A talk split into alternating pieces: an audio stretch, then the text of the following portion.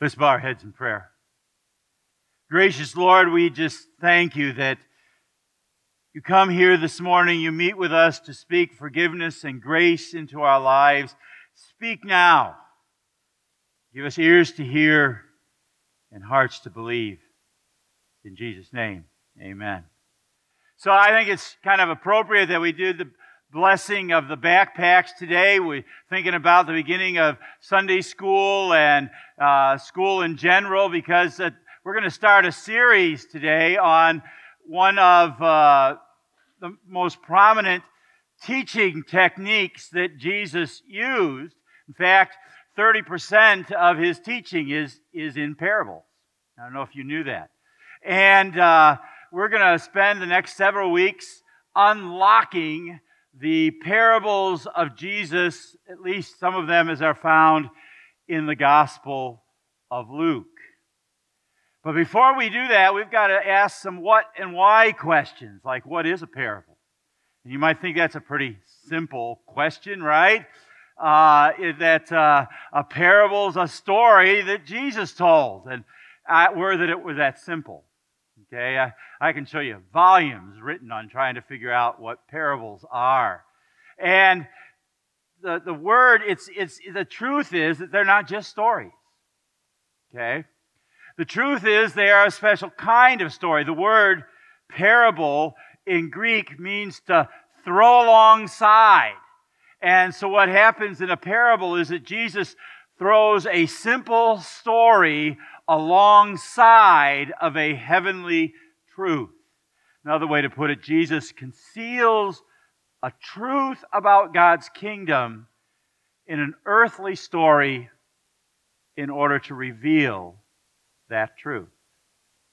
He hides the truth to make it known. Is that confusing enough for you? Well, you're in good company. The disciples were confused as well. And they wondered, they, they noticed something, and it happened in our text that when Jesus was speaking privately with them, he was very plain spoken, but not so much with the public. And so one day they, they come to him, and the disciples came and said to him, Why do you speak to them in parables? And Jesus gives uh, what I think is kind of a threefold answer to their questions. First, Jesus speaks in parables because our hearts and our minds are by nature closed to God. Wasn't just true of the, that, those crowds then, it's true of all of us. That's the way we're born. This is why I speak to them in parables, Jesus says, because seeing they do not see, and Hearing they do not hear, nor do they understand. Indeed, in their case, the prophecy of Isaiah is fulfilled. that says, You will indeed hear, but never understand. You will indeed see, but never perceive. For this people's heart has grown dull, and their ears, with their ears, they can barely hear, and their eyes they have closed. Now, I imagine that many of you have this experience at home. It happens in my house. It gets me in trouble. Linda will tell me something, and then an hour later, she'll ask me a question about what she told me, and I'll go, What are you talking about? And then I'll realize that once again, I have failed to listen. Now, I know none of you other husbands are ever guilty of that, although I see some nudging going around in the room. Well, folks, not listening to God comes natural to you and me. In fact, not listening to God is our default mode as sinners. Paul writes to the Corinthians, I want you to hear this. He says, The natural person does not accept the things of the Spirit of God, they are folly to him and he is not able to understand them because they are spiritually discerned. You learned this in catechism class. Third article of the Apostles' Creed, right at the beginning of Luther's explanation I believe that I cannot, by my own reason or strength, believe in Jesus Christ my Lord or come to him. That's our default.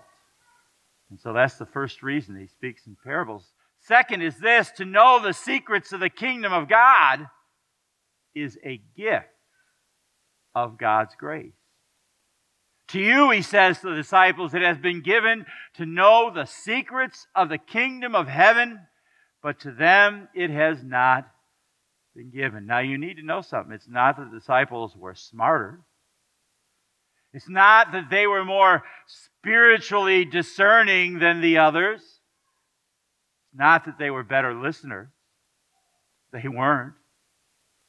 Their faith to know and believe in Jesus to be given the secrets of God's kingdom was God's gift.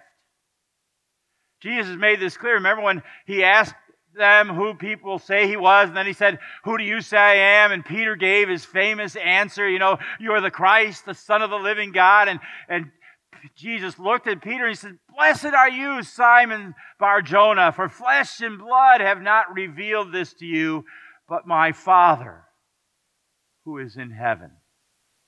It's the same with you and me. To know and to believe in Jesus Christ is a completely undeserved gift. It is a work of the Spirit. It is a miracle that you believe, that I believe. Let's finish Luther's writing. I believe that I cannot, by my own reason or strength, believe in Jesus Christ, my Lord, or come to him, but the Holy Spirit has called me by the gospel, enlightened me with his gift, sanctified, and kept me in the true faith. Jesus knows that the crowds don't understand him, that they aren't listening, don't really know who he is or why he came.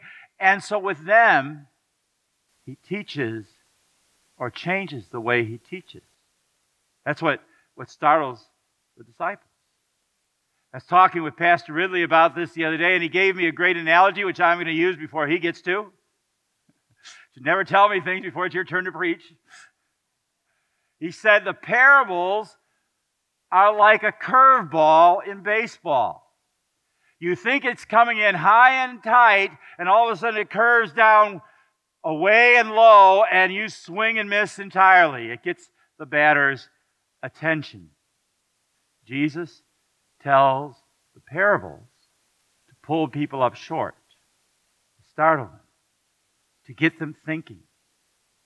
Think about deeply about Jesus and his kingdom and who is this that's standing before him and doing all these, mir- these miracles and so forth. Well, if you want an example, the parable of the Good Samaritan. You know, in Jesus' day, when Jesus telling a parable like that, they were expecting that the hero of the parable would, of course, be a Pharisee, a righteous man, and so forth.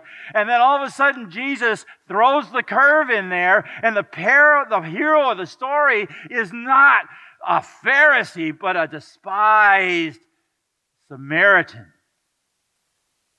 Suddenly, he has their attention teaching them a truth about what it means to be a neighbor and to love in the kingdom of God.